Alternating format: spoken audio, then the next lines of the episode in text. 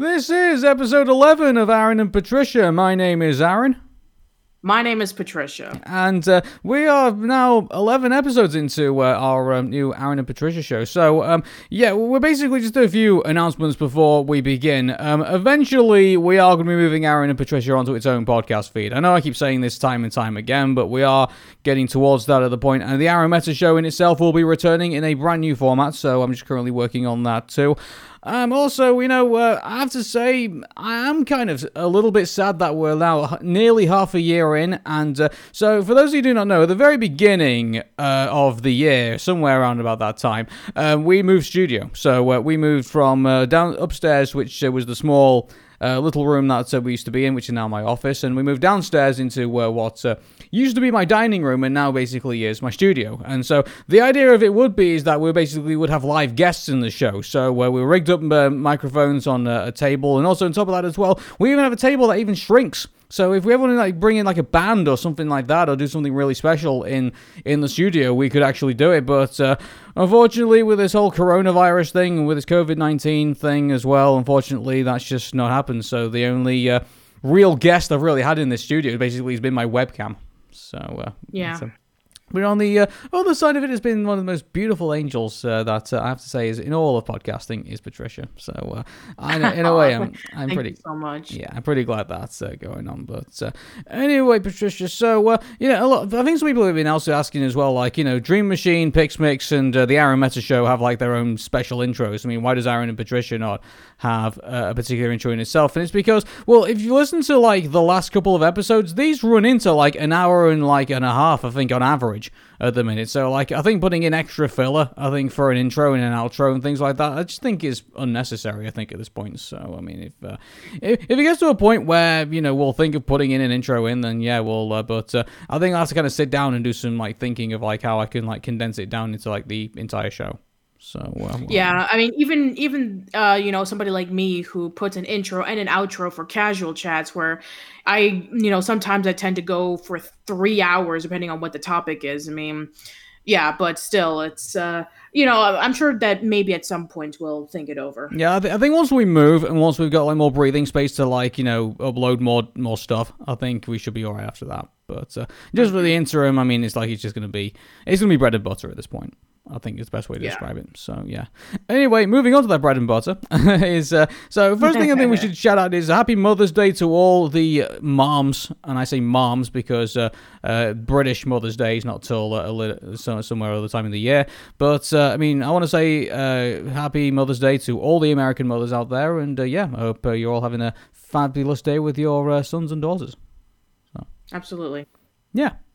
So, uh, coming up in the show today, uh, the Muppets Now on Disney Plus has been announced. Uh, we're going to do an aftermath on Father Ted, and also uh, Craig Bartlett has been writing short, tacky stories on social media, but are they actually canon? I think we're going to have an interesting discussion on that. Uh, Paddington Bear's been relegated to Nick, Nick Jr. Uh, Donald Trump, Mike Pence not wearing masks while on visits. Why are they not doing that? Also tied into that is the Lincoln Project, basically piling in to the with an anti-Trump ad, which we'll play for you on this show. Little Richard has passed away at the age of 87. We're going to look back on his career, and also uh, WWE Monday Night Raw has suffered its lowest TV rating ever. It's not good for uh, the wrestling world at the moment. Um, we're going to also show you probably only give you a chance to listen to probably the worst complaints about SpongeBob SquarePants on the internet, and uh, I, I I think once you've heard it, I think you'll probably agree with me. Uh, and also, Nickelodeon's Choice Awards reached, reached uh, 2.4 million viewers on uh, the kids channel. Is is still something to rescue from uh, basically the embarrassing uh, Kids Choice Awards showing that we had last week. And also, uh, AI seems to be generating more Rick Astley songs. What's that all about? You are listening to Aaron and Patricia. Anyway, let's start off with our headline a thing, which kind of took us both by surprise. And uh, I tell you what, I was just about to settle down to sleep uh, when I heard this news come in, and uh, yeah, it definitely woke me up and uh, had me uh, uh, browsing through and seeing what this is going to be all about. But let's announce it to everybody: uh, Muppets Now is now been greenlighted, and it's going to be heading soon to Disney Plus. Yeah, that was a surprise. Like, I, I mean, we know that the Muppets has been up and down over the past couple of years. I mean, they have the new Muppet Muppet Babies revival over on Disney Junior. But then there are some cases, if you remember, a few years ago, there was the Muppets. Um, you know, sketch comedy show akin to something like Saturday Night Live that was on ABC that didn't last very long. So, yeah, Disney t- tends to like, you know, dip the well of Muppets every so often. And so it's very interesting to see that, you know, the Muppets are going to be coming back and they're going to be doing something akin to what Saturday Night Live has been doing recently, in which they're going to be doing all of their stuff from home and it's going to be in that same well similar style at least. You know what? It makes me wonder if it's because uh, i think there was a video if you remember the video that uh, was brought up by uh, the muppets uh, where kermit the frog basically took his uh, banjo and uh, played rainbow connection you know out, out, in the middle of the swamp. So i mean I maybe that probably was an indication maybe uh, basically what was to come. So uh, maybe this is what Muppets yeah, yeah. now is going to be. So uh, I think it's going to be uh, a lot of that too. And so uh, I mean, like, and also there was other Muppets who've also been kind of like doing this whole, you know, uh, shooting things from home as well. So I mean, Elmo's been doing it too. Cookie Monster's been doing it as well. I mean, obviously that's Sesame Street more than, but there's you still Muppets at the end of the day. So like, it's still sure. within in that thing. But so yeah, it'd be interesting to see what Muppets now brings to the table and see what they're going to do with that. But I mean, obviously with with shows like this, I mean, um, I still have a soft, a massive soft spot for the original Muppet Show. That was a, a, mm. Ed on UK TV. Like uh, it was just so hilarious. The uh, the episode with John Cleese still makes me laugh to this day. You know, like uh, but uh, um, where what Muppets now is going to bring to the table, which is going to be fresh and new, I think, uh, and is going to be different to that. I mean, like uh, it's it's going to be interesting to say the least of whether they can actually um, they actually run with this format of like uh, doing basically what everyone else is doing, basically broadcasting from home. You know, right? And uh, hey, you know, like uh, we we've been doing it since uh, you know pretty much the beginning of when we first started broadcasting together. So, like, uh, you know, uh, we, we, we, I guess you could say we're the masters of it, you know. But, and I think uh, the yeah. rest of the rest of Hollywood and everything like that, so just so just still need to catch up with it. Like, you know, uh, you know, I think they'll get there, babe. You know, I think I think, I think they'll get there. Speaking of catching up, have you noticed that there's been a massive resurgence of podcasts over the past couple of months? Oh, gee, because well, people are saying yeah, I know why. Yeah, why are we? Why, why is there a massive resurgence? Yeah, well, I don't know why. Yeah, you know something else as well, and like uh, I mean, kind of like been. I don't want to bring this up because obviously it's a bit personal for everybody else, but uh, have you noticed the uh, the uptake in the of pregnancy announcements as well on social media since uh, the lockdown all started started beginning? Like, uh, like it seems huh. that seems that uh, uh, you know people I know who are currently in committed relationships are starting to do something a bit more else than just you know, uh, uh you know, making food and uh, you know, uh, playing board games and things like that. Like, you know, like uh, yeah, I guess so. Yeah, it's just an innocent game of Twister. you know. Which somehow ends up in pregnancy, but you know, like, uh, yeah. Sure, it's a nice, nice. Yeah, they're gonna, yes, exactly. They're gonna do more than just putting their left hand on red. Yes, and uh, so well, yeah, good clean fun for Trisha, I have to say, but uh, maybe not. Mm-hmm. Yeah, but uh, going back to the Muppets, like, uh, yeah, I mean, uh, I'm intrigued. I have to say, um, how they're gonna pull it off. I'm gonna be interested to see. And uh, I mean, no doubt it's going to be no different from what everyone else is doing. I mean, I've been watching uh, the listening post on Al Jazeera, and uh, basically, it's been uh, the host has basically just been broadcasting from home with a uh, a cameraman in his in his kitchen, you know, kind of broadcasting into his living room. So like, and uh, also there's been other.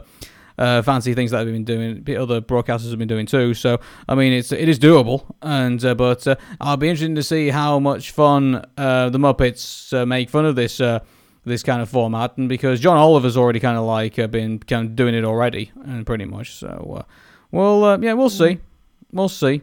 You know, like uh, it's uh, it's going to be good. Um, okay, so uh, we want to do a bit of a aftermath on one of the casual chats episode, which was Father Ted. And yes. uh, yeah, so which was uh, nicely warmly received, I think, from uh, quite a few people, and so and I'm really glad that uh, most of the people that uh, I know from uh, my neck of the woods really enjoyed it. So that was that was fun to hear. So I mean, looking back on Father Ted, I mean, I mean, what are your thoughts now? Now that we've kind of like been through the series, we've kind of talked about it. I mean, do you have any further thoughts about the show and how how people kind of like receive it today? Um, well, I didn't get really a lot of comments about that. I mean, a, a, few of them I did. Like, you know, my good buddies Jim and Jashikins talked about like, oh, you know, uh, I'm very familiar with this show. It's a great, you know, uh, important piece of British comedy. Uh, and then there was a, a, lot of people saying like you know the the, the co-creator uh, Linehan saying about like oh man you know that guy is uh is an asshole. It's yeah. like oh he is.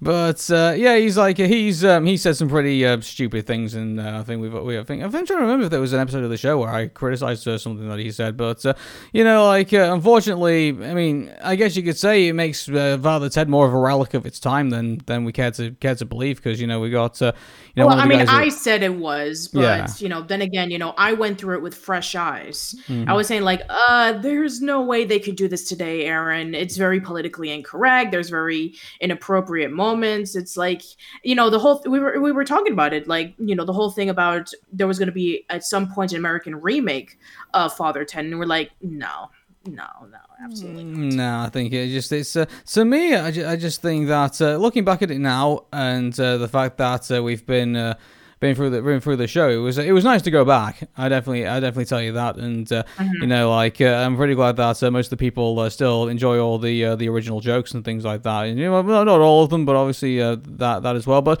I think it was also the fact that it was a um, a reflection back on those particular types of times, like when uh, certain comedies were on the air and uh, when certain TV shows were also there as well. It's, uh, it shows how big some things were, like the Generation Game, for example, and uh, One Foot in the Grave, where you know even Richard Wilson himself even turned up in an episode.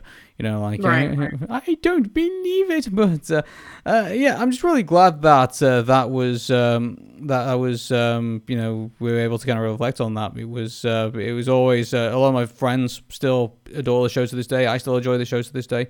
So it's mm-hmm. uh, yeah, it's been it's been a big thing.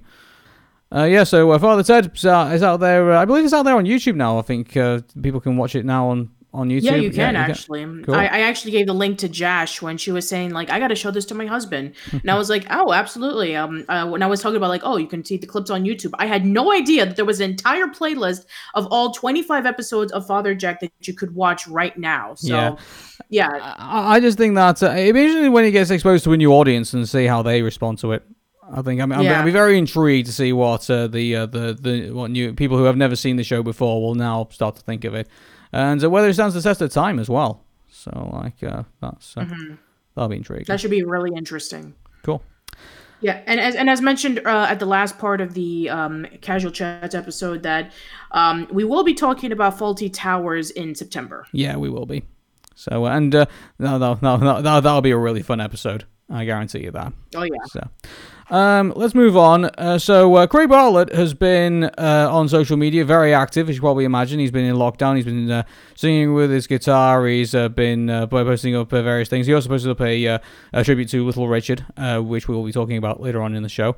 but the main thing that has got Hey fans really excited is his fact that he's been also posting little stories of Arnold and Helga writing messages back and one back to each other. And um, I think the last time we left the episode, I believe Helga Helga now is starting to get very desperate and is now uh, watching um, uh, his her football-headed uh, love god from uh, from his window in uh, in his bedroom now. So like I think. Mm-hmm.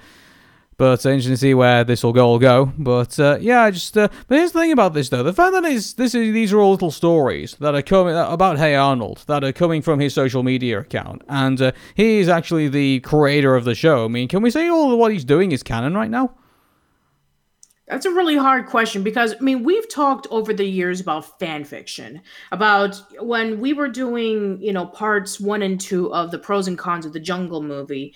Um, we were saying about like okay, um, you know, if you were disappointed with the Jungle movie, you have to remember that this is not fan fiction. This is somebody that some person wrote by themselves, and this is their interpretation. But the fact that the the man himself, Craig Bartlett, wrote about this. I mean, we even said in that episode that we already know from the beginning that you know Arnold and Helga are soulmates. You know they're they're meant to be together, and we already saw uh, you know snippets of it from the series, and it was confirmed in the Jungle movie. So I take it that you know because as of right now there is no season six, and I'm sure that people want to crave on you know will you know what is Arnold and Helga's relationship like now that there is no uh, you know uh, you know certainty that there is going to be more stuff to come.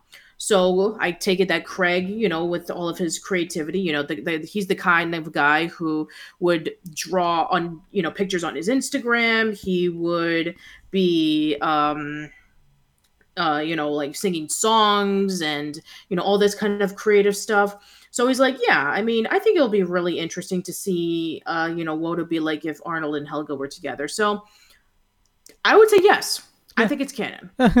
so uh, I think, um, well, I think that's going to make a lot of people happy. I think if we come to that conclusion, but uh, I mean, like, I wonder also as well. I wonder if uh, Craig is also kind of like uh, doing this to uh, say to uh, possibly even say to Nickelodeon, like, you know, hey, there's far more story here that we can work with, and also it's far more relate. It's also very relatable to everything that's going on right now. Obviously, like I mean, I don't know, like you know, uh, obviously, uh, uh, if we did go right here on season six and they decided to do or frame it in the uh, in the context of the coronavirus, I mean, like uh, you know, we might not be in the situation in a year's time. Like by the time this, the whole show's been produced.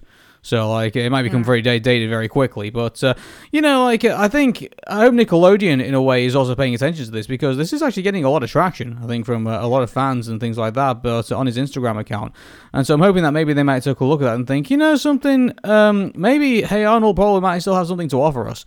You know, in regards to uh, more stories that they can potentially tell us, and uh, even if it's not going to go on the uh, on Nickelodeon, at least we can probably do something for Netflix. You know, so yeah, like, yeah. I mean, like that's where all the. I mean, if you remember that agreement with Viacom, CBS, and Netflix, that there are going to be putting their stuff out there now. So, I take it that that's where the rest of the stuff that Nickelodeon's not going to be producing is going to go to. I mean, as of right now, uh, the only announcement that we do know of, like something from Netflix, you know, from Nickelodeon, is Avatar: The Last Airbender will be um, featured on Netflix at May 15th to hype up the fact that they're going to be doing a live action uh, remake animated um, live action series. You know what? I completely forgot about that. And uh, you know, again, also I don't really know how to uh, ultimately feel about it too because you know, like uh, we kind of know what happened with the last time they tried to attempt this, which was obviously uh, yeah. you know. Uh, it cost uh, M Night Shyamalan, nearly cost M Night Shyamalan his career, pretty much, and uh, so like um, I mean, like, I don't really know how to feel about that, but uh, I'm really hoping that if even if that doesn't seem to uh, swim well, I hope Nickelodeon might take a look at other uh, other ideas as well, and uh, maybe even revisit, uh, you know, the idea of Hey Arnold, you know, being put in a modern setting and uh, just kind of like helping the kids out with today. Because I mean, like, well, I'm trying to think, do do we really have today like any shows that like are kind of based in real life. That I mean, obviously, you know, we got the Loud House, and obviously we got the Casagrandes, and uh, we got uh, various other shows as well. But uh, I mean, like, um, I don't know, like, I, I just feel like we need more of them in a way, or at least we need one that seems to like uh, kind of like gets its uh, head above like uh, the ones that kind of based in fantasy settings, like the ones mm-hmm. that Disney like you know St- Disney still was. Steamrolling for a while with Star versus the Forces of Evil, and you had Cartoon Network with Adventure Time and you know Steven Universe and like uh, now I just feel like uh, I mean I don't know I, just and also with Onward as well I felt I don't know like I feel like with, with Pixar with Onward I felt like that was kind of like the, the the, the fantasy worlds to end all fantasy worlds in a way. Like you know here's a, here's this movie that kind of makes fun of all these tropes you know? Like uh, so I'm hoping that maybe that might be kind of like they're going to start drawing a line under all these fantasy cartoons and maybe after that they're going to turn around and say you know what? We're going to do stuff that basically just going to be kids in the street, you know, kind of like uh, going on these uh, uh, real world escapades. You know. Now I've already talked about this in the um, part one of the pros and cons of the Jungle movie. That, and I even mentioned this in my video and as told by Ginger as well. That we don't get a lot of slice of life cartoons nowadays. I mean, there are a handful of exceptions like the Loud House, the Casagrandes, Craig of the Creek, and a few others. But yeah, I mean, I like to see. Uh, I always see um, slice of life cartoons as 3D platformers for video games, in which you know back in the 90s and 2000s there were prominent throughout our cartoons. Like there was always one network that had at least maybe like one or two or even three of them. And then eventually that was when cartoons started to vary up. Anime was becoming really popular, action cartoons were becoming really popular, comedic cartoons were becoming really popular. And so you know, shows like that were just like it was not interesting kids anymore because it's like, oh, you know, why would I watch a show about kids going through everyday everyday situations when I'm going through that myself? So it's become a rare species. Yeah, but I, mean, I, I think we- the argument would be that I think maybe shows reason why some shows kind of like died out like that is because they kind of like uh, they didn't. I mean, I, I think now I think uh, when we're going through life, I feel like uh, I mean even kids I notice even to this day they kind of like they kind of like want answers to everything in life. You know, like uh, these kind of like they, they they think that uh, things should just be kind of like uh, you know very straightforward. It's like one of the criticisms that that's uh, laid at the Lorax. You know, like uh, you know the uh, DreamWorks was not just like the uh, was it Illumination Studios who did that Lorax movie? Yeah, it Yeah. was. So like you know you saw how. Uh, much it butchered the the actual source material, you know, like saying like uh, you know uh, kids can have the choice of like you know whether they want to have like live in a uh, an environment where they have like you know loads of trees and things like that, or they want to live in like in this kind of like you know ultra consumeristic uh, you know uh, universe. I mean, like it kind of left it, it kind of left that open ended question. Whereas you know the Lorax kind of made it the movie that I'm sure a lot of kids saw made it sound so it just took it just took the soul out of it and made it kind of like uh, oh well you know now we got to we got to save the world from this evil corporate boss and like things like that. It kind of like uh, it kind of like uh, put in what so people kind of criticize Hey Arnold the movie for do, for doing in a way. And so like a lot of kids nowadays are kind of like saying oh hey there's this uh, you know, uh, simple, clear cut things between good and evil and uh, things like that. And uh, I just feel like, uh, unfortunately, a lot of kids are kind of like been conditioned into uh, into thinking that, and I think that also kind of you know plays badly on you know cartoon shows that would normally kind of like engage with them and talk with them in that way.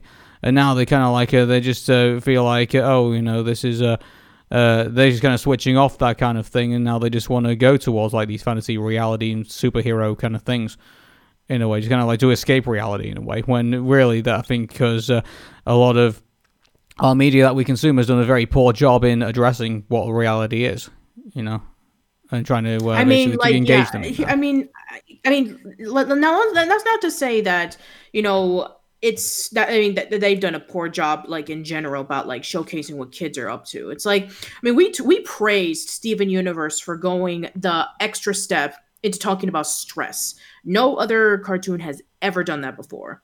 And if you remember that the Proud Family is going to be coming back on Disney Plus called Proud Family Louder and Prouder where it's going to be taking place like a maybe like shortly after the last um, episode of the series and it's going to feature the prouds again. Penny's going to be a little bit older. It's going to take place in modern settings. So i think that maybe they're starting to come back a little bit. I i, I think uh, you know this is something that um, i am planning on doing at some point but i am also doing um my rewatch of Disney's Doug. And I'm and uh, the reason why is because every single episode is out on Disney Plus. And I only saw two thirds of the series when I did that video almost three years ago. And it made me think. It's like I think I understand why that slice of life cartoons kind of died out around the late 2000s it's like there were so much of them and there was a lot of them that didn't really push the boundaries as much anymore. It's like oh we can just make any show about kids going to school and all that stuff and we don't have to go any further than that. And i think that all grown up was kind of like one of the last that really emphasized that mentality that i think. Because in my opinion all grown up is everything that as told by ginger was and worse like yeah, anything that all grown up was everything that all grown up did as told by ginger did it a million times better. But and you know it, was at that point in which when you know that was when uh the the animation ghetto of the late 2000s just, just kind of like petered out. And then we had the resurgence of cartoons around 2010 with adventure time and my little pony and all that stuff. And th- i mean it's a different mindset of how cartoons are. And i think that you know, at some point, we will see slice of life cartoons back again because there needs to be something out there that relates to kids. I Yeah, mean, and, uh, kids need to well, see. if you notice, I think, uh, I mean, Here's the thing, like you know, I think slice of life cartoons might not might be based, you know, uh, might not even be considered, you know, quote unquote slice of life cartoons. If anything, they'd be kind of like, you know, yeah. Do you remember back in the day when the uh, the country wasn't ran by an orange faced twat? You know, like, Oh, uh, like, uh, do you remember the days when people actually, you know, had their, all their shit together? You know, like if anything, it'll be kind of like, well, you know, back in the '90s and back in the 2000s, there was this era where people were kind of like had their head screwed on and quote, you know, yada yada. Like, you know, it's uh, if anything, I think they'll probably be putting, oh, you know, like uh, there are pockets of of places that don't have racist assholes in living in them. You know, like uh, if uh, it's uh, if anything, that's the kind of escapism I think they probably might be going for. Like, uh, you know, like I'm trying to think of what might even be like. Yeah, maybe maybe the Casa Grandes, maybe even the Loud House, may even be you know those those those types of shows. Maybe they're probably like this. I mean, this, they're they're one of the very they're one of the few out a few shows out there that are like that. Uh-huh. In Craig of the Creek from Cartoon Network. Exactly, yeah, and uh, I think uh, I think they'll probably be maybe the uh, the start of like you know a resurgence of like this type of uh, this type of show. I think, and uh, mm-hmm. given the fact that you know, unfortunately, you know, a lot of these other um, other shows that seem to have been coming out, which have basically had Basic Fantasy settings, they they just kind of look at them thinking, you know, you're just trying to, you guys are trying to do, you know, Adventure Time or Steven Universe again. You know, like, uh, like I've been noticing that on Netflix. Have you? Do you know that um, Pendleton Ward released a brand new um, series on Netflix? Um, no, I didn't hear about that actually. Yeah, I, I actually heard about it just yesterday because uh, one of my colleagues from Manic Expression, Rob the Wonderful, discussed about it on his YouTube channel, and I was like, "Oh, really?" And, and, I looked it up and it was like, yeah, that is typical Pendleton Ward.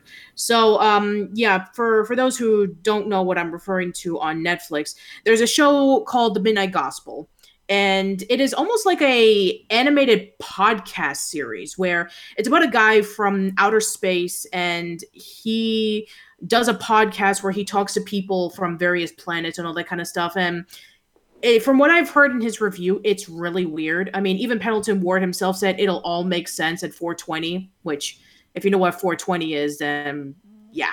So basically, he wants us to smoke weed before we uh, watch the show or something like that. Pretty much, yes. Jesus Christ! Like, it's it, one of those. It's one of those trippy psychedelic weird shows. Stuff. You know, like that's a, that's such a poor excuse for something to kind of like say, oh, you got to make sense. That's that's what people. You know, uh, um, the only time I actually managed to make sense of Freddy got fingered was when I was actually stupidly drunk at one point. Like, you know, that wow. was, yeah, like, uh, I think I remember being on holiday and I think, uh, yeah, I had a couple of glasses of wine. And then uh, when I got back to the hotel, I uh, put on, uh, I, I, put the TV on and Freddy Got Fingered was on the uh, hotel TV. So it's kind of like, oh, hey, you know, all of this starts to make sense now, even though it didn't, you know, by the time. And so, like, you know, it was just, it was, um, yeah, it was, uh, it's, yeah, I don't understand, you know, explanations like that. Like, you know, good shows do not need do not need alcohol to be enjoyed. I'm sorry. I just feel. Now, here's like... the thing. I've seen my fair share of really, really weird stuff. Uh, I've, I've talked about this every time I talk about an anime that Jungle Wa Itsumo Hare nochi Guu and Abenobashi Magical Shopping Arcade are one of the weirdest animes you will ever see in your life. But that's because it's supposed to be that way. It's a parody of anime. They're, they're making fun of it. Mm-hmm. Um, also, another example, Paprika by Satoshi Kon. His stuff is really weird and really trippy, but they have a message to it. Um, even stuff that doesn't have a message, at least you know that they have a passion for it. Like some of the stuff on Adult Swim or um, Great the Show uh, from Jonathan Graham. Uh, you know, his stuff is really, really weird, but there's a passion to it and there's a heart to it that only really good weird shows can do. And Uncle Grandpa, even though I know a lot of people don't like Uncle Grandpa, but I do. But it's very I think it's uh, doing a weird cartoon is one of the most difficult things to ever do because there's that mindset about doing weirdness for weirdness sake and then doing weirdness things because there's something about it that is more than just the weirdness. There's a fine line of how to do it well. I mean, you can go from like really weird like Ren and Stimpy or Rocko's Modern Life, and then you can just like go beyond out there like you know Tim and Eric great show um eh, Tim and Eric awesome show great job or something like that. So yeah, it's hard. Yeah, it is hard because I mean like uh, it's a it's an art to basically say we're going to go uh, up and crazy and uh, we're going to go to the obscene without obsessing loads of people, but uh, making a lot of people happy at the same time and making making companies money while doing it. You know, because advertisers aren't wanting to pull their aren't wanting to pull their advertising whilst it's on the air. You know, like that's yeah. a, that's an art. I would definitely tell you that.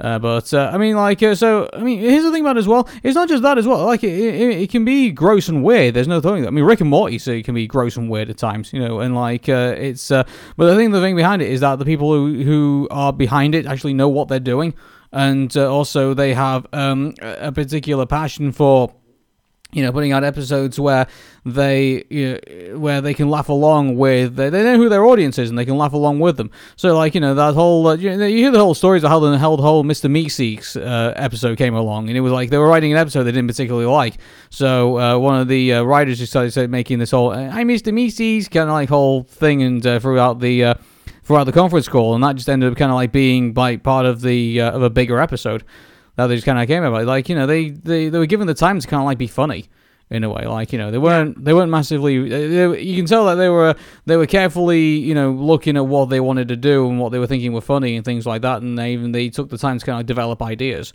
and stuff. And even were even were bold enough to even reject bad ideas. Which I think uh, today, I think with all the pressures, I think that's going on with uh, uh, with animators today. I think uh, they're not. I don't think. I don't think they're. Most of them are in that uh, that position to say, okay, we're gonna basically get rid of this bad idea. We're just going to incorporate it in, and you know, we'll just deal with any aftermath later and things like that. And yeah, now, now I'm actually curious uh, from your opinions, Aaron. Uh, now that we've gone way off topic, if do, do you think that the stuff that Craig has been posting regarding about between Arnold and Helga, do you think it's canon? Um, well, it came from the creator, so I'm going to say yes. So, like, okay. at the end of the day, it's his, it's his story. So if he wants to write additional stuff for it, like uh, I, I really like to see him, like if he if he isn't going to produce any stuff for Netflix and if he isn't going to produce any more stuff for Nickelodeon in regards to Hey Arnold, I like to see him like write a novel or something like that. You know, something I can sure. still because you know, like in the day, the uh, the uh, the chapter books were pretty successful. You know, for when when they were when they were released. You know, I've still I've still got uh, you know uh, all the original chapter books upstairs. You know, on my on my shelf. You know, so like uh, these uh, the, these things are still pretty cool to, uh, to to read and stuff like that. I think if you released more chapter books and things like that, I think I probably I think I'll probably pick them up. You know, like I'm not, I'm not much of a fan of much of a nerd of Hey Arnold, so like yeah, so like if you did more stuff like that, then cool. You know, like uh, but. Uh, um, at the minute, like I would say, anything that he's releasing right now, I think uh, we should probably say, "Hey, it's the it's the gospel," you know. So like, because it's coming from the guy himself. I mean, the, I think the next thing will be is that if uh, you know one day, I mean, we have to face with the day that one day, you know, as we all are going to in this world, you know, we're all to we're to leave this world, you know, to uh, the heavenly beyond. But uh, uh I mean, what's to happen then when uh, Nickelodeon decide, oh, hey, well, you know, obviously, you know, Craig Bartlett's not around anymore, or doesn't want to do anything anymore, or anything like that, and whether they decide to, on their own tangent, decide to bring Hey Arnold back, you know, it'd be interesting to see where you know the the fandom goes from there. Do they say that? Well, it's not Craig Bartlett, but it is Nickelodeon, so I think we should count it as like being a thing. But at the same time, like it's or someone will basically go say, well, this is not what Craig Bartlett wanted, and this is not what he created, so therefore we're going to ignore it and pretend it doesn't exist. You know, mm-hmm. so like uh, it's. Uh, it's going to be interesting to debate when we get to, if we ever get to that point. You know, it'll probably be decades down the line. I think you and I will probably be in our 50, probably 50s by the time we probably get to that point. But uh, I mean, like, uh, I'd be I'd be interested to see what happens if we end up in those situations. But as far as I'm concerned, it's it's Craig's baby. So like, if he, he if he feels like this is what he wants to do with it, then uh, you know, all power to him. You know. So, okay then. And, and I'm enjoying it. So like, because uh, I've said for a long time that so you know uh, Arnold and Helga, you know, we're obviously going to be together forever, and uh, you know, like uh, it was so so hilarious when some people were saying, "Oh no, it's not going to happen," and you know, they're going to break them up and yada yada yada. Like, and I said to them again, "Well, yeah, you have to do that to kind of create, create tension between the two. You know, to kind of keep it a captivating story because, like in the Patakis, they weren't even going to be together." You know, they were. Right. You know, Arnold was going to be in San Lorenzo with his parents, and uh, Helga was going to be the uh, the main star of the show. And in order to make her the main star of the show, you had to get the you know the main star out of the way, which is Arnold.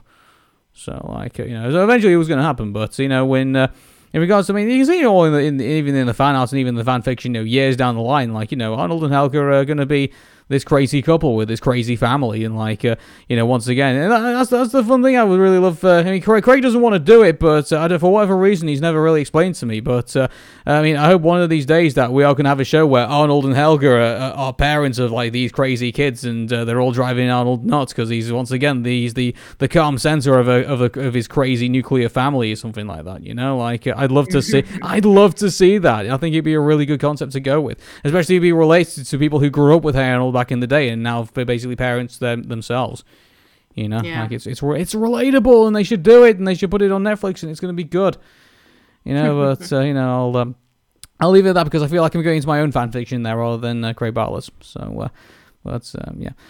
Um, just a quick thing to note. Um, so um, Nick Jr. We've we've a couple last week. We said that you know Dora the Explorer, um, obviously Paw Patrol, and you know various other Nick Jr. properties have basically been a driving force also for Nickelodeon. And uh, but I, don't know if this is going to be. I, I don't know if what um, Nickelodeon is uh, signaling here by doing this, but uh, Paddington Bear, who had uh, two successful movies.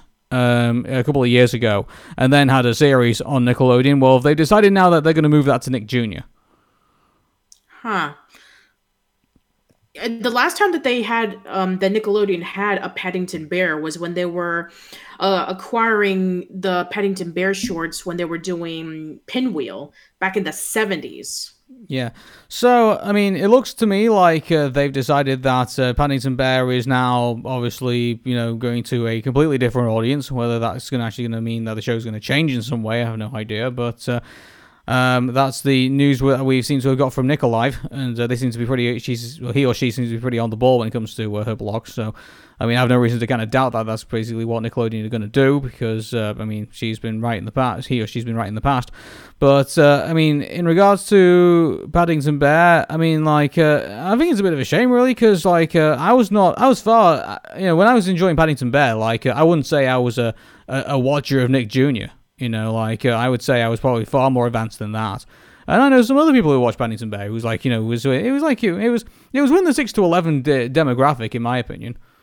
So yeah, Patricia, your thoughts on uh, um, Paddington Bear being moved down to Nick Jr. Um. Well, now here's the thing. Like, if you're one of those people who watches Nick Jr. because um, you know, you're watching it with your siblings or you're watching it with your uh, with your children, then that's fine. But if, maybe if you're actually one of those people who actually enjoys watching, you know, the preschool shows unironically, then you know that's fine. You know, you do you. I mean, uh, you know, I I remember like Yo Gabba Gabba was like I, I remember when I was like kind of iffy on it, and then I actually started watching like some of the like the music videos, and I started watching like some of the animation segments and the guests, and I was like, I get it, it's really good. Yeah. Well, then there was it, it's, it's, actually yeah, well, then there was Dora the like, yeah. Sorry, then there, then there was Dora the Explorer, and uh, then the you know obviously then all of a sudden that Michael Bay got involved, and then also the movie started coming in. You know, like uh, you yes. know Dora the Explorer herself has obviously you know made the made the leap, and uh, whether it's been successful or not, I mean I can't really say because we're not actually both never actually seen it, so we don't know what. Uh... I've seen it. Oh, okay then. Uh, your thoughts, because you, you just tell me about it, because I don't think I'm ever going to get to the point where I'm going to actually sit down and watch it. Well, yeah, Remington and I, we actually did see the movie, and that was going to be part of our three-part um, series, where we watched all the the three um, you know movies that were adapted in the th- that were adapted from shows.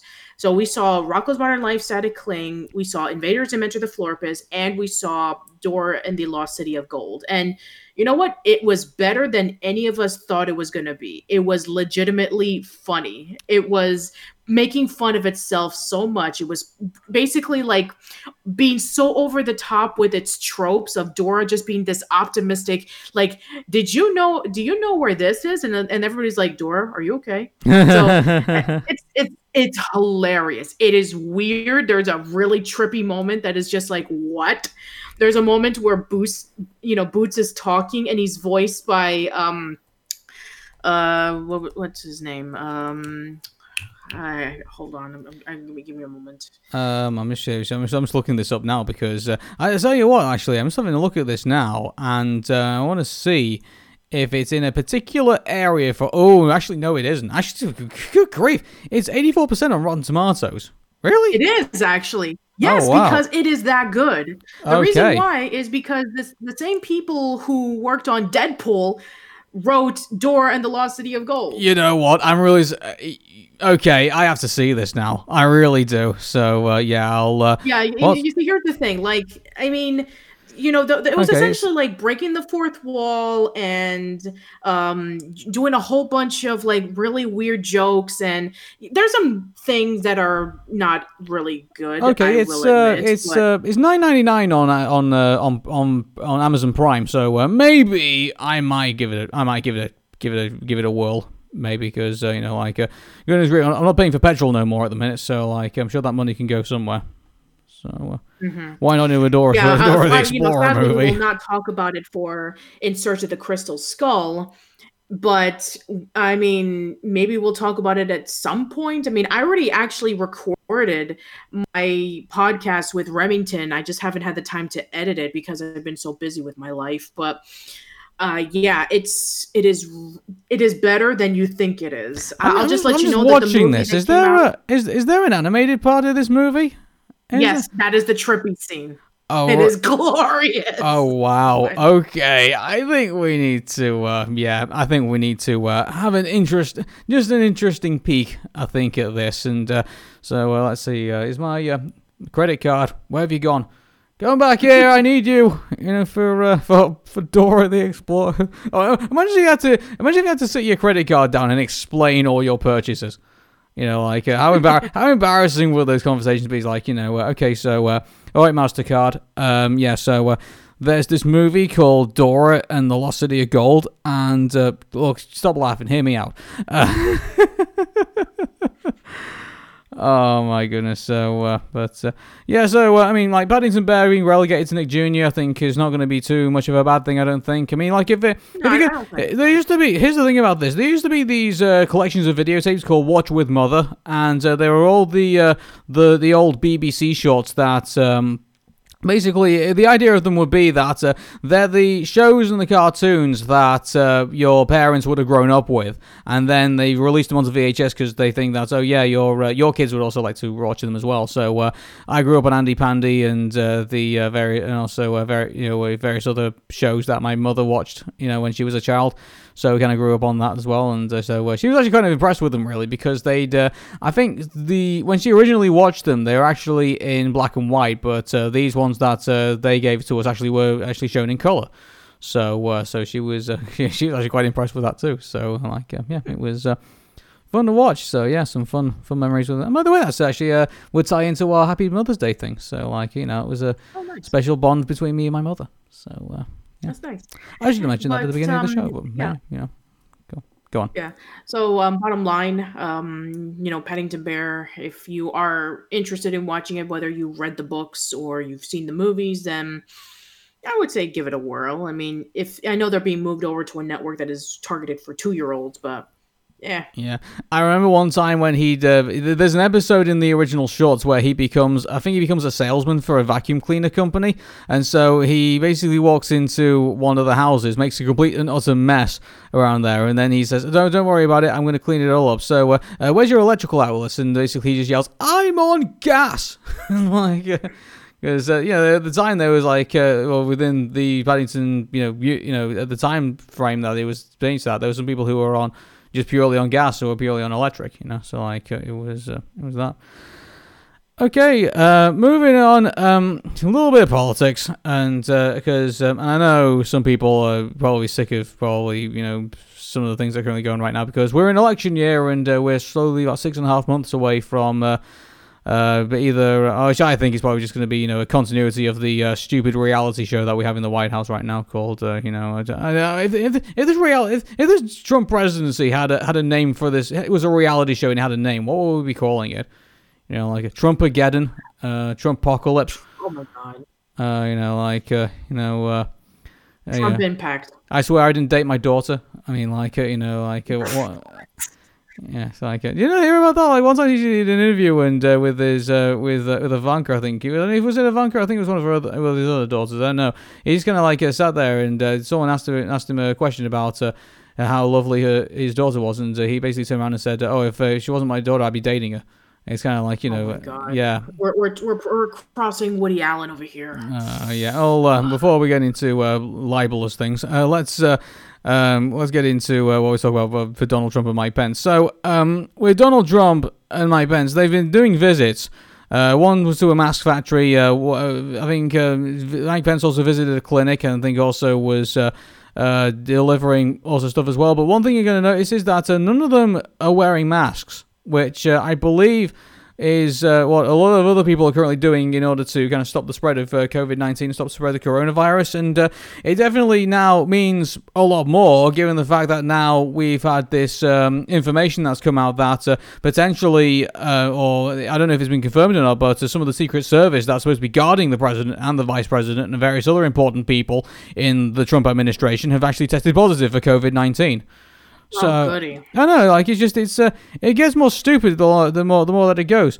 Like uh, we've um, we've had hundreds of thousands of cases, you know, across a million cases now. I think in um, in in the United States, we've had uh, uh, hundreds of thousands here in the UK. Um, thousands of people have been killed. And uh, it's to the point where the coronavirus has not even stopped. It's actually reached the uh, the top branches of uh, government here in the UK and here in the US. Like you know, like mm-hmm. uh, oh, it's not actually not re- reached to the point where you know president himself has actually got sick. Well, we'll you know, even if he did get sick with the coronavirus, would we even be told about it? Like, would we even actually? I don't think. I don't think so. We'd actually know. Like, uh, it's. Uh, I'd be very surprised if they come out with it. Like, uh, I wouldn't be too surprised if they uh, stick some archive footage in around saying like, "Oh, hey, Trump's here, Trump's there, everywhere." And then in a couple of days, when they can't hide it no more, they basically turn around and say, "Oh, yeah, he kind of died of the coronavirus." You know, like, uh, yeah. So uh, we only told you because we can't hide it no more because now he's dead. Like, you know, it's just, it's. Uh, yeah, like the amount of lies that come out of this administration. Would you even would you even trust them to even tell the truth about Donald Trump's demise if he actually died? You know, like. No.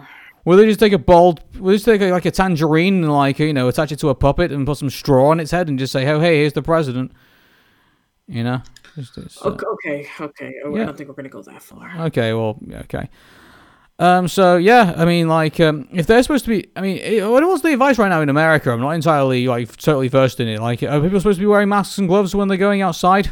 You know, at the minute. Yes. Oh, yeah, they are. Okay. In, in, in, some places, it is mandatory. Okay, so uh, but unfortunately, uh, you know, I was doing some shopping today, and there were a lot of people who were not keeping to that. Which, you know, why? And well, here's the thing about this: is it actually against the law not to go out to go outside of your house without wearing a mask and wearing gloves at the moment? Because mm-hmm. if it ain't that, they ain't gonna follow it. You know, like uh, you know, unfortunately, you have to. Uh, there has to be some kind of sort of like you know uh, punishment for not doing it and to get people to follow it. And uh, even then, it's like even then, if even they did do that, be kind of like you know, uh, no doubt there'll be some crazy lunatic with a, a, a massive gun that he's never going to use in his entire life, and uh, he's too overweight to join the army, but he's actually you know apparently well enough to join a, a, a so-called well-regulated militia, and he'd be barking on the Capitol Hill steps, you know, "Bob my freedoms." You know, so like, uh, yeah. Um, moving on. Um, so the election is uh, really hotting up at this point, even when we're only six and a half months away, and uh, already uh, shots are being fired from very unlikely sources, which is actually within the some conservative movements within also part of the Republican Party too. And uh, so this is a an organization called the Lincoln Project. Uh, uh, shall we play this ad and then we'll react and basically just give our thoughts on basically what was said. So, okay. Okay, here we go. There's mourning in America. Today, more than 60,000 Americans have died from a deadly virus Donald Trump ignored. With the economy in shambles, more than 26 million Americans are out of work, the worst economy in decades. Trump bailed out Wall Street, but not Main Street. This afternoon, millions of Americans will apply for unemployment. And with their savings run out, many are giving up hope. Millions worry that a loved one won't survive COVID 19. There's mourning in America. And under the leadership of Donald Trump, our country is weaker and sicker and poorer. And now, Americans are asking if we have another four years like this, will there even be an America? This came from a conservative think tank. Just think about that for a second. You know, um, we've been kind of worrying about whether Biden even has a chance and I don't think he has a chance at this point. I think uh, these uh, the Tara Reade allegations, I think uh, various other things that uh, you know all the other skeletons I think that are about to be found in uh, Joe Biden's closet. I think are going to tank his election chances. But I mean, like uh, we've been talking about that, but we haven't talked about the the the civil war that seems to be brewing within the Republican Party itself, and like. you know, this this is a pretty big missile to fire at the Trump administration, wouldn't you say? Of course. This I mean, like, I mean, they're not wrong. That's for sure. Yeah, they aren't wrong, but you know, like uh, you know, here's the thing about this. Let's face it, we, we know the marks, and we know the people who like to basically cover the blushes of uh, other of their guys. You know, like it's pretty territorial. We know MSNBC pretty much roots for the Democrats. We know Fox News roots for the Republicans. We know One American News Network roots for like all the white nationalist, crazy conservative Christian people. You know, like uh, we we, we kind of like have now know where we we know where the the loyalties lie. I think in the media, and I think with various other organizations. But for an organization like this, who might be risking putting a Democrat in the White House like you know, like uh, potentially that the, the the Lincoln Project, anyone who's associated with it may never hear the end of this. You know, if uh, Joe Biden's returned as the as the as the president elect in November, you know, like uh, this is a pretty ballsy thing to, for them to do. I mean, don't get me wrong. I'm sure there's a lot of things about uh, you know the, the, Lincoln Project. I'm sure there's a lot of things you know uh, that they, you know them and us will probably massively disagree with in regards to the way how America should be run. But, uh, I mean, it's crazy to think that we've been talking this entire time about, oh, well, um, uh, you know, the division between the progressives and the left and uh, the Bernie Sanders crowd and whether they'll actually come out and vote for Joe Biden or not, who I think they probably might might not do. But now we're probably looking at the point where the Trump administration and Donald Trump himself has, has basically made things so bad for some people across the country that uh, they may even themselves may not even go out to vote for for the president, or may even vote uh, may even vote libertarian, or may even vote may even vote uh, for another, uh, uh might even protest vote and vote for Biden, maybe. You know, like uh, I, I, think I think we need a change in our country. I think we need to just take down everything that we've done as a country, wipe it clean, and just start from scratch. Yeah, wouldn't that be nice? You know, like uh, Britain could use some of that wash as well. You know, like it's just a nice little clean up of uh, all the awful people that currently run our run our countries, and uh, we just replace them with people who actually know what the hell they're doing. You know, like uh, that, that that'd be nice. You know, like uh, that would be something that we we should all aspire to. But unfortunately, it isn't at the minute. And you know, like you know, here's the thing about this: Trump and Trump and Biden is not going to be an election we're going to be looking forward to. Can we can we honestly say that? Like, uh, you know, sure. you, yeah, it's like it's uh, if anything, it's just going to be like who's going to be the worst out of the two. If I had to say who's going to be the worst out of the two, obviously it's going to be Biden. Uh, so no, so obviously it's going to yeah, be Trump. Yeah, for everybody, for everybody who was saying about like, oh, you know, Clinton and Trump was the, you know, essentially voting for, you know, the turd sandwich and the giant douche. It's like this is it. Yeah. So I mean, like, well, even then, I think uh, I here's the thing about this. I still I still defend to this day that Hillary Clinton would not be a good president to this day. Like, uh, you know, she she's made some pretty terrible decisions in her own, uh, you know, in her own way, and uh, she would have been bringing that, those thought processes over to the the presidency, and I would have should. I mean, uh, we all make fun of like when Donald Trump shook hands with Kim Jong Un in North Korea and basically got nothing done at all, and now they're basically firing missiles again, and uh, there's nothing much they can really do about it at this current stage in time. Uh, but um, at the same time, um, I mean, it would have been awful to think that if uh, Kim Jong Un had done the, exactly the same thing, and uh, heaven forbid, uh, Hillary had probably you know had the you know military industrial complex in her ear, and like you know they're saying, oh you know like uh, maybe a little ground incursion, and maybe just a little jostling in North Korea potentially might topple the government, you know, maybe turn the people against the North Korean government, and uh, they basically do this whole, you know, they do the whole Adam Bolton spiel which uh, eventually Trump ended up kind of giving into in some in some circles.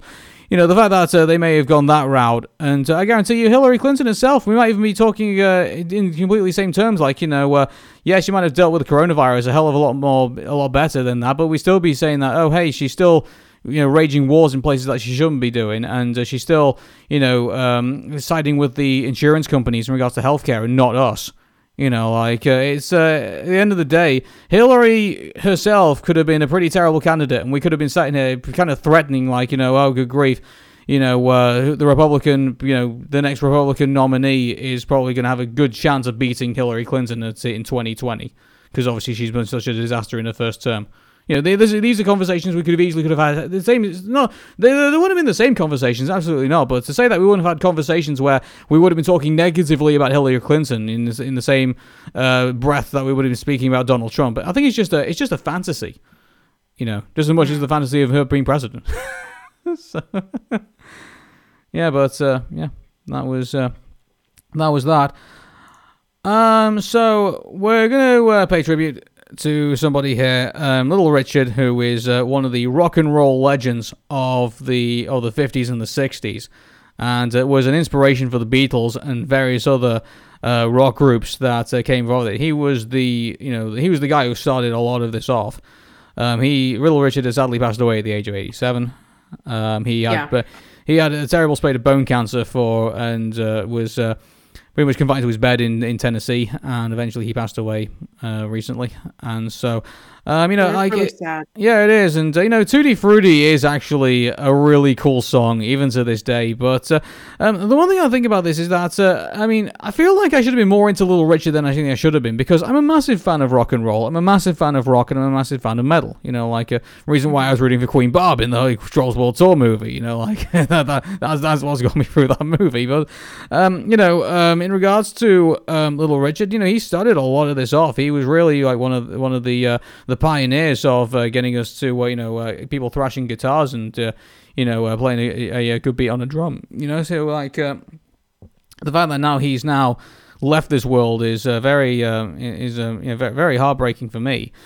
Uh, and so, just uh, but the one thing I will say about the one thing I will say about Little Richard and um, is that um, you know Tutti Frutti is like one of my like one songs that uh, I do I do like from Little Richard's uh, collection. But I mean, one thing I'll definitely say is that uh, from the 1960s to the 1980s, I mean, like uh, he didn't really move away from his. Uh, his mo really like uh, you know you when you've heard unfortunately with, uh, with at least this is just my opinion and if you're a massive little richard fan then i totally uh, uh yeah, i totally agree with you in that he does good stuff but unfortunately it's uh, i think in the way that he did music i just feel like once you've heard tutti frutti and once you've heard a few of other his other classic ones you've kind of like heard all of his music in a way like uh, he didn't really Sure. he didn't really differentiate more from where he kind of went away. Kind of like, and don't get me wrong, like I do like uh, bands who don't differentiate too much from their original material, but at the same time, um, there's other bands out there who can also. Do I mean, Motorhead is uh, uh, is a great great band, and uh, but uh, they can do um, variations on what they on what they can do, and uh, same Yeah. with uh, various other. You know, Judas Priest can do the same thing as well, and uh, Ozzy Osbourne's been pretty much been doing it for decades. You know, like uh, been reinventing himself. So uh, people in the rock and metal scene are capable of doing that, but it's, unfortunately, in regards to Little Richard, he just. Uh, you know, I think um, while he was um, an inspiration for a lot of bands out there, unfortunately, I think the one person he he kind of somewhat failed to inspire, I think, was kind of inset was himself. And, uh, and I don't, I, I'm sorry if I'm talking bad about him because I do believe he is a creative genius and he was uh, a massive uh, figure in the uh, in, in the metal and rock industry. But uh, at the same time, you know, um, I would say that I'm kind of explaining why I would say I'm not uh, been a massive fan of Little Richard. I think as I should have been. You know, and here's the thing about this. You know, I'm through, through and through all the. All the bands, you know, from uh, from ACDC to even Elvis Presley, you know, like uh, if to even to Led Zeppelin, you know, like uh, the, all these all these rock and metal legends, you know, I, I do I do adore. But uh, why I'd say Little Richard probably didn't hit me as, as as hard as I think as it should have been. Maybe it was because like it was probably a bit too late for me. Maybe it was probably a bit. But mind you, like uh, I still like bands from the seventies. You know, I like Kiss and I like the Scorpions. So like uh, there's uh, there's that. But uh, at the same time, I think I would argue that uh, maybe Little Richard maybe was uh, maybe too ingrained in what he was doing, and maybe was probably a bit too late for my time, maybe. And uh, Sure. one of the reasons why I probably wasn't as big of a Little Richard fan as I probably should have been. But uh, you know. That's fair. But a lot of people loved him, and a lot of people adored him, and uh, a lot, and he inspired a lot of the people that I like today. So uh, he's a he's a legend in our business, and so uh, I would just say so. Rest in peace, Little Richard, and uh, you know uh, we'll keep rocking for you. You know. Yeah. Uh, something I didn't, I, I, I always forget is that Little Richard was a student at the school that I'm currently going at. hmm And uh, yeah, and so he's uh, well, imagine he was uh, he lived in Tennessee as well. So like you know he was someone right, of yeah. he was of the South. So like uh, he was uh, you know like uh, he uh, brought he brought a lot of that to and to uh, to uh, to that side of America. So Mm-hmm. Yeah. But yeah, um, so uh, we want to give our condolences to his friends and to his family and his colleagues, and that you know, hopefully he can rest in peace and his legacy will go on. yeah, and all his millions of fans as well. You know like because he's Right. he's got a lot of people who adore him all over the world. So uh, Mm-hmm. bop bop do wop bop bop bop. Um, okay, moving on. Um, WWE has been really struggling since it can't do its uh, its uh, arena shows anymore, obviously because of COVID nineteen and coronavirus. But uh, so unfortunately, not only has their audience, you know, live audience just kind of like been non-existent. Unfortunately, their TV ratings are not doing all that great either.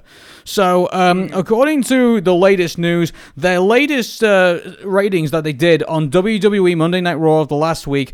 Uh, so keep this in mind. This was a company that at one point in the 90s was doing 5.5. You know, like uh, they were doing millions upon millions of viewers, and the Monday Night Wars was obviously very, very lucrative for them because they were taking in millions and millions of viewers. Uh, pretty much on TV. Obviously, the internet has obviously, you know, kind of like, you know, dented TV audiences uh, quite a bit. I think we can all agree on that. But uh, this is a record low for Monday Night Raw. So uh, this week, sorry, this last week. Uh, WWE Monday Night Raw uh, only managed to do 1.6 million viewers. Ouch. That's pretty bad for a, a national wrestling company, especially for a worldwide product as well. So, like, uh, it's just. Uh, so, um, I mean, I think we could just say the same complaints I think we always say about you know um, the, the, WWE at the minute. Like it's just it's not doing enough to um, to get fans watching in or get people tuning in. And uh, uh, some of the people have been saying, oh, well, you know, because of coronavirus and things like that, people have like their uh, their um, their objectives and their uh, schedules obviously been kind of like thrown into uh, into into into three fall. So there's obviously difference between. Um, there's obviously that's the reason why things are probably been doing that. But mind you, the argument there could be said, well, a lot of people now are at home. So what excuse is there not for them to kind of turn on the TV, switch over to USA and watch Mon- or watch Fox or switch over to Fox or watch and watch Monday Night Raw? Like you hmm. know, like uh, what is it that uh, is? Uh, I mean, is there other stuff? I mean, I know. Um, I think The Rock has got something on that on that time on that time slot as well. I, I think I'm not too sure. But uh, yeah, it's just it's. What, what uh, about the um, MMA stuff?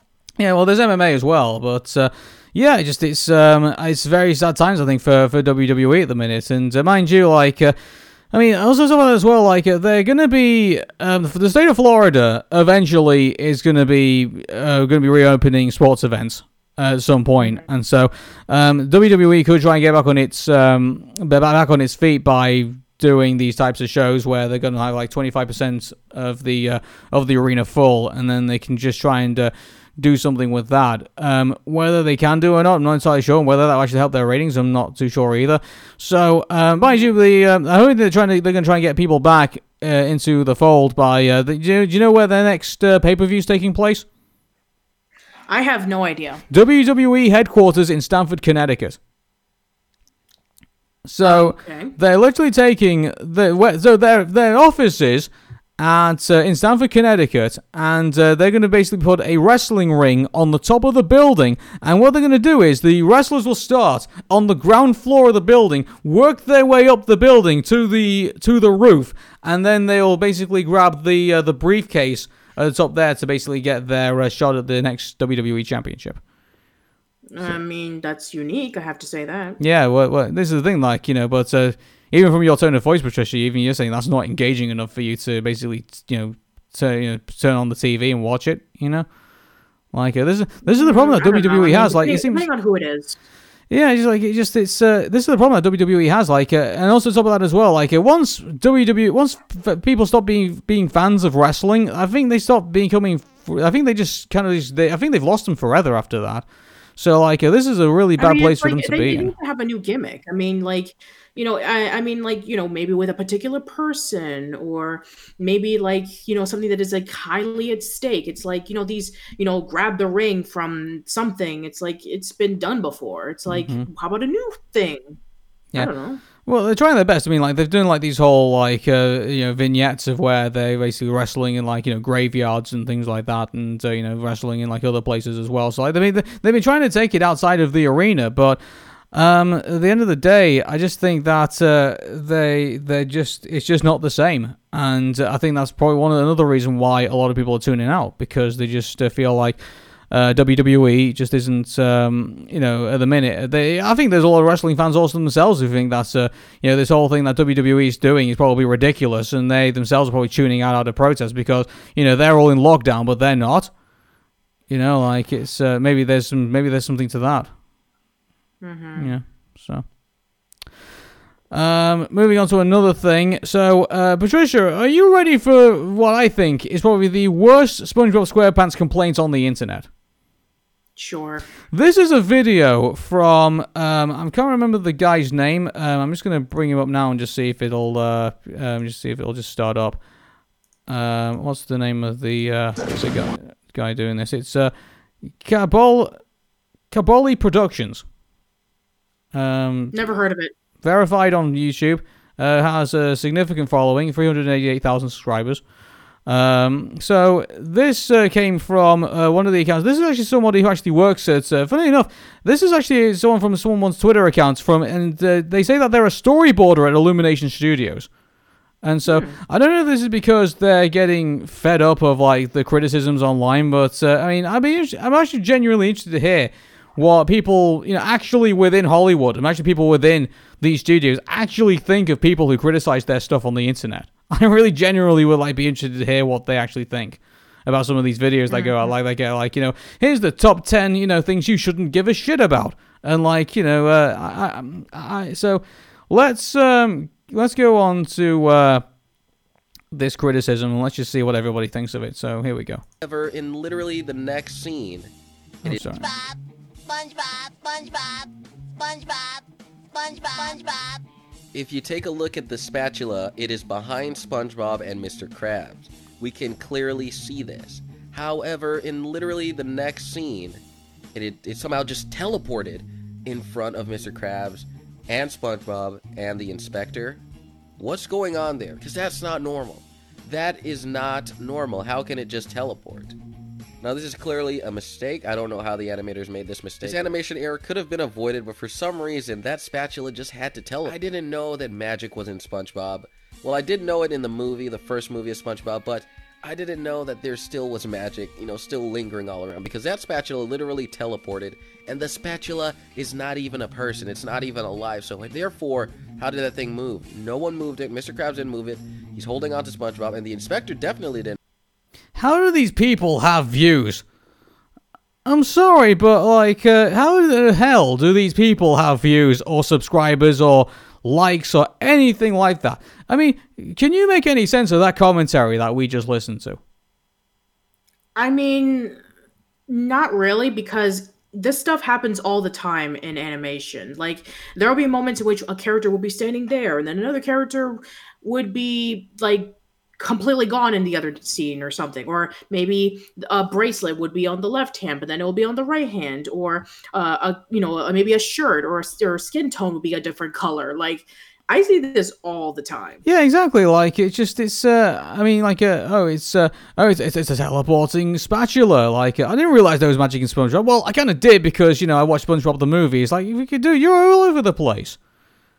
Like it's just it's uh, and uh, you know uh, if he if he's gonna come back at me and say that oh hey you know uh, th- this is um you know this is taken out of context or anything like that like you know uh, I'd be interested to hear what he has to say further from that because I've not watched the entire video. I'll be honest with you about that. But uh, you know, like it's just it's um it's I, I really don't understand. They're, they're grasping at straws. And like, this is another thing as well.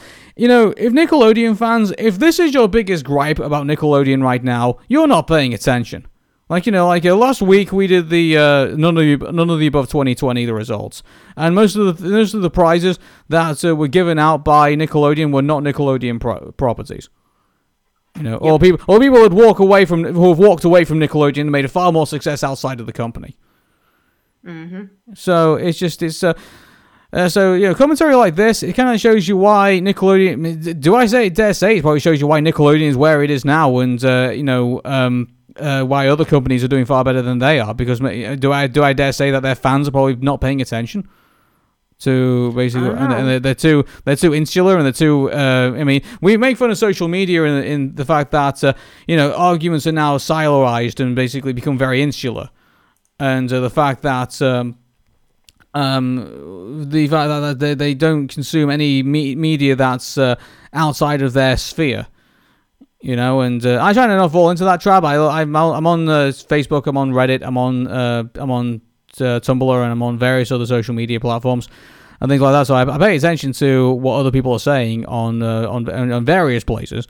And uh, you know, I, I also do, do listen to both you know left wing and, and right wing media to see what basically what what narratives they're basically both taking. But you know, it's just it's you know commentary like this is not helpful. Like you know what what have we achieved to, today? Like uh, oh hey, there's a there's a teleporting uh, spatula that uh, may have actually is actually a, a, not a teleporting spatula. It's actually just a a, a, a uh, it's a it's a it's a continuity error or it's a it's an error that uh, has been made, which basically has been something that has been in the animation industry for several several decades.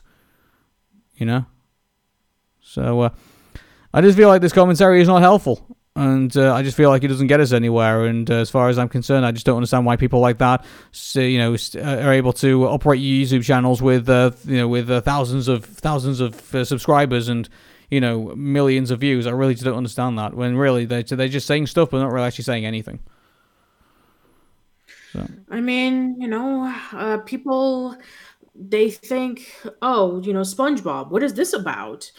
Then then they watch it it's like oh that's what it's about. Because i mean like sometimes title cards can be really misleading or clickbaity mm-hmm. which you know it's like oh you know the top five reasons on why this is good and this is bad or whatever. It's like uh, i don't know. Yeah um, okay, so wrapping up, um, just uh, looking at a f- few other things. Um, so I think before actually we, um, yes, today actually we'll go on this ep- on this uh, particular news. So, um, someone pointed out uh, last week that uh, Nickelodeon's Kids Choice Awards actually did uh, 2.4 million viewers, and so in actual fact, uh, Nickelodeon actually had some of the highest ratings in April, which I would argue like, but I mean, if you really think about it, who's tuning in, and so uh, and who's basically after after tuning in, who's bragging? You know what I'm saying? I mean, I I mean I know I know that kids are watching it. Yeah. Um. Okay, I'm just gonna pause the Espers just for a second. Just give me one second. Well, yeah. So, so yeah, so uh, kids will be into it, yeah. But uh, I mean, like, uh, keep this in mind. Uh, like, uh, Nickelodeon are looking to kind of like keep these people you know, uh, uh, you know, engage with their with their products. And so, I mean, they basically had a show where 2.4 million people tuned in and uh, watched all these uh, awards being given out. And they said, uh, you know, like, oh hey, uh, Disney and you know various other companies have done, you know, have basically won um, these these um, awards on a rival network and it will make you wonder like after say, coming away from that would you think that oh hey you know like uh, why would i why would i tune back in next you know next week or you know the day after or tune in you know the uh, the month after i mean like uh, uh, that's one of the great things that nickelodeon has at the minute like is the fact that it's um it's still got the kids choice awards and like it would just make, make me interested to see if Disney or various other uh, companies might turn around and say, "Oh, hey, you know, uh, why don't we start up our own, you know, award ceremony?"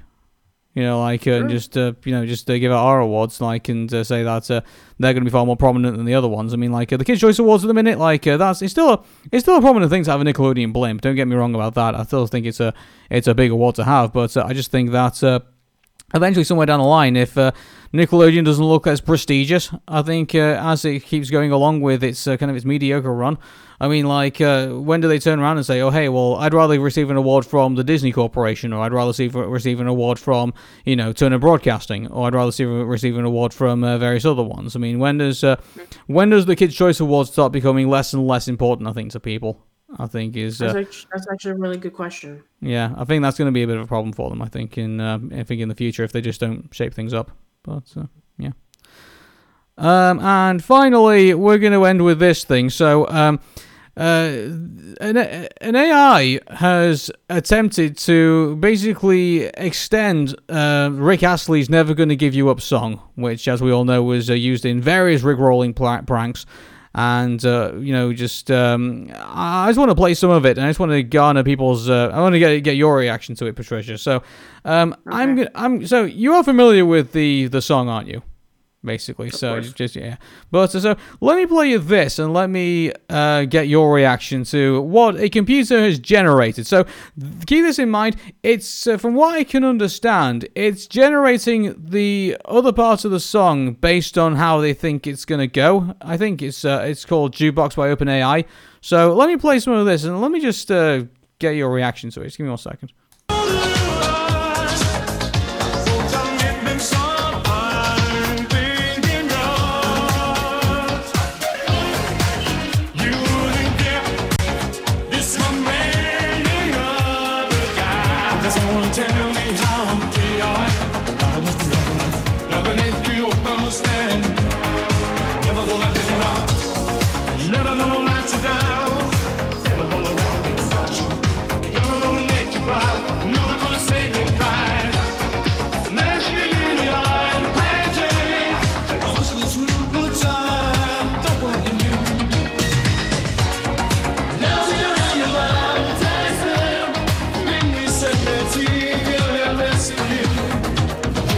Okay, so um, yeah, um, I just think that uh, it kind of reminds me of uh, when you remember that. Remember when we uh, watched um, that uh, YouTube clip? I think of uh, it was Miyazaki, and he was basically being shown. Um, some artists had basically created an AI that was basically creating its own cartoons, and they basically look like utter monstrosities.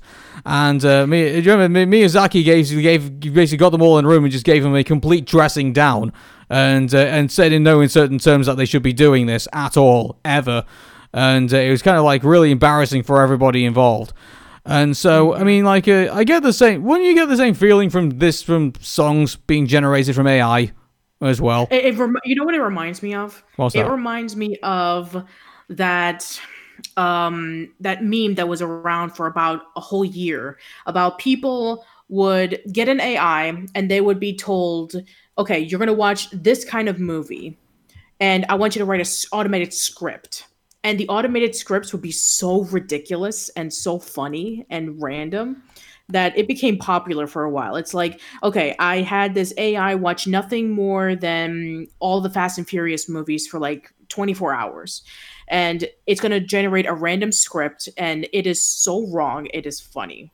You know what? I'm actually just looking this up now. There's actually um, part of a script that uh, I think, I think this is. I'm sure this is not the whole, the whole thing, but uh, I don't think so. They, they usually don't post the whole thing. They'll just post like a page. Yeah, just like, to show. no, but there- there was uh, there was someone who actually posted up the uh, I think the entire the entire. There was one for like uh, they basically what was it? There, a comedian uh, Keaton Patti forced an AI robot to watch a thousand hours of Batman movies, and uh, then it was asked to write a um, a Batman movie of its own. And so, and here's the first page. So. Uh, um, tell you what, shall I um, shall I send you the link so you can see Yes, yes. what I'm looking at to begin Sure. with? So, well, yeah, it's um, it's on a website called Geeks Are Sexy, which is a, a great name for a website. so, uh, here's the uh, so let me know when you got it up, and I'll uh, and I'll begin. You got it up, okay? So, uh, okay, Batman stands in his Batmobile and uses his Batcop computer. Uh, he's sometimes Bruce Wayne, other times Batman, all times Orphan. Uh, so, uh, okay, I'll uh, I'll try and do my best Batman voice here for this. So, uh, this is now a safe city. I have punched the penguin into prison. Alfred, uh, Batman's loyal b- battler, uh, battler, carries a tray of Gothams. Of uh, Gotham. So, uh, do you want to play Alfred in this one? Sure, sure. Eat a dinner, Mistress Wayne. An explosion explodes. The Joker and Two Face enter the cave. Joker uh, is a clown but insane. Two Face is a man but attorney. No, it is Two Face and One Face. They hate me for being a bat. Batman throws Alfred at Two Face. Two Face flips Alfred like a coin. Alfred lands head up, heads up, which means Two Face goes home. Um, is it just you and I, the Joker? Bat versus clown, mortal enemies, moral enemies. Yeah, moral enemies. What, what the fuck? Um, uh, you can be the Joker if you want. I am such a freak. Society is bad. You drink water. I drink anarchy. what? I drink bats just like a bat would. Yeah. Batman looks around for his looks around for his parents, but they are still dead. this makes him have ang- have anger. He flies he fires a bat rocket. The Joker deflects it with his sick sense of humor, a clownly power. I have never followed a rule. That is my rule. Do you follow? I don't. Alfred, give birth to Robin. Alfred begin. Oh my. Uh, what? Alfred begins the process since it's his job. The Joker now has a present in his hand. He juggles it over to Batman. oh my god. Happy birthday, Birthman. This is. This is like the worst yet best thing I've ever heard of. And there's more of this as well. These So things, like, I, I don't. I have. I have no idea why they doing this after a while because I remember like for the past year this was everywhere. So uh, yeah, like um, these AI, th- this this stuff, like, uh, and even if they did perfect the technology, I don't particularly want them to use it. Like, uh, to me, it just feels soulless. You know, like uh, have you know, like uh, I don't mind. uh, You know, here's the thing about this. I would rather computers be used as an aid, not as a solution. If you know what I mean. Like you know, like uh, I don't want algorithms. I don't want my computer. But sorry, I don't want my uh, um, movie uh, being generated by a computer. I don't want my music generated by a machine. I don't want my I don't want anything kind of just uh, you know magicked up out of the air out of out of a computer. I, I want I would rather it be um, anything creative. I would rather actually come from a human being with a brain, you know, who can actually you know imagine these things up. And you're like uh, so. You know, uh, I'm not being. Uh, I think we better future proof this. Is like, you know, like uh, I'm not being um, computerist by saying this or anything. Or have any uh, um, problems with you know artificial intelligence should it exist one day. I'm basically just saying that uh, in the time and presence, AI technology is not um, you know uh, is not uh, developed enough yet to basically do to do all this stuff. And even if it was, I don't particularly think I'd want. I'd rather enjoy it. To be honest with you. So me like neither. uh, it's yeah, it's just it's uh it's not ready yet. You know, stop you stop doing it just for now. Like you know, I really hope it's just uh you know just uh, let let people let people write and do, do do music, let people write movies, let people perform in movies, and just you know uh, let humans still be involved in entertaining us, please. You know. Yeah. So. And with that being And, said, and you, you remember about remember that news report last year about like they're thinking about doing AI actors. Yeah, I just uh, no, no, thank you. So, yeah. So with that being said, we end episode eleven of Arun and Patricia. So uh, yeah, Patricia, thanks for being on the show. I don't think she does stop hearing me after that. Oh, I'm sorry. Uh, can, can- uh, can you say uh, that again? uh, you broke up. Okay, sorry, Patricia. Thanks for being on the show. Oh, thank you for having me. Okay, and uh, yeah, so that's been another episode of Arun Patricia. You can find me on Facebook.com forward slash Arun Mehta Show. Uh, Twitter is at Arun Mehta Show, A R U N M E H T A S H O W. Instagram is also at Arun Mehta Show. And if you want to ask me a question on Tumblr, it's arunmehta.tumblr.com. Uh, Patricia, do you want to uh, promote what's going on on the Old School Lane podcast? Uh, yeah, sure. Um, chapter uh, four of Things I Can't Explain from Old School Lane Reads will be coming out tonight, and as well as the Old School Lane Book Club with, um, you know, my special guest and I discussing about uh, chapter three of Things I Can't Explain, which I know I should have posted it up on Thursday, but I've been so preoccupied with everything in my life. So I decided to post the Father Ted episode instead to kind of like hold things over. So all of that stuff will be coming out. And um, uh, let's see if there's anything else that is coming up. Um, you know, just been working on a whole bunch of other things, you know, uh, just tightening them up, um, editing some stuff, writing some stuff but um, yeah, uh, coming soon, some more goodies for you guys. Uh, if you want to follow me, uh, facebook.com slash old school lane, youtube.com slash old school lane, Twitter at patty underscore b underscore Miranda. I archive my old podcasts on Anchor, Spotify, Google Podcasts, Apple Podcasts, Overcast, Radio Public, all those places. So uh, thank you so much for watching, uh, listening, everybody. Cool. Okay, guys, uh, we'll catch you on episode 12. Until then, take care and bye bye for now. See you later.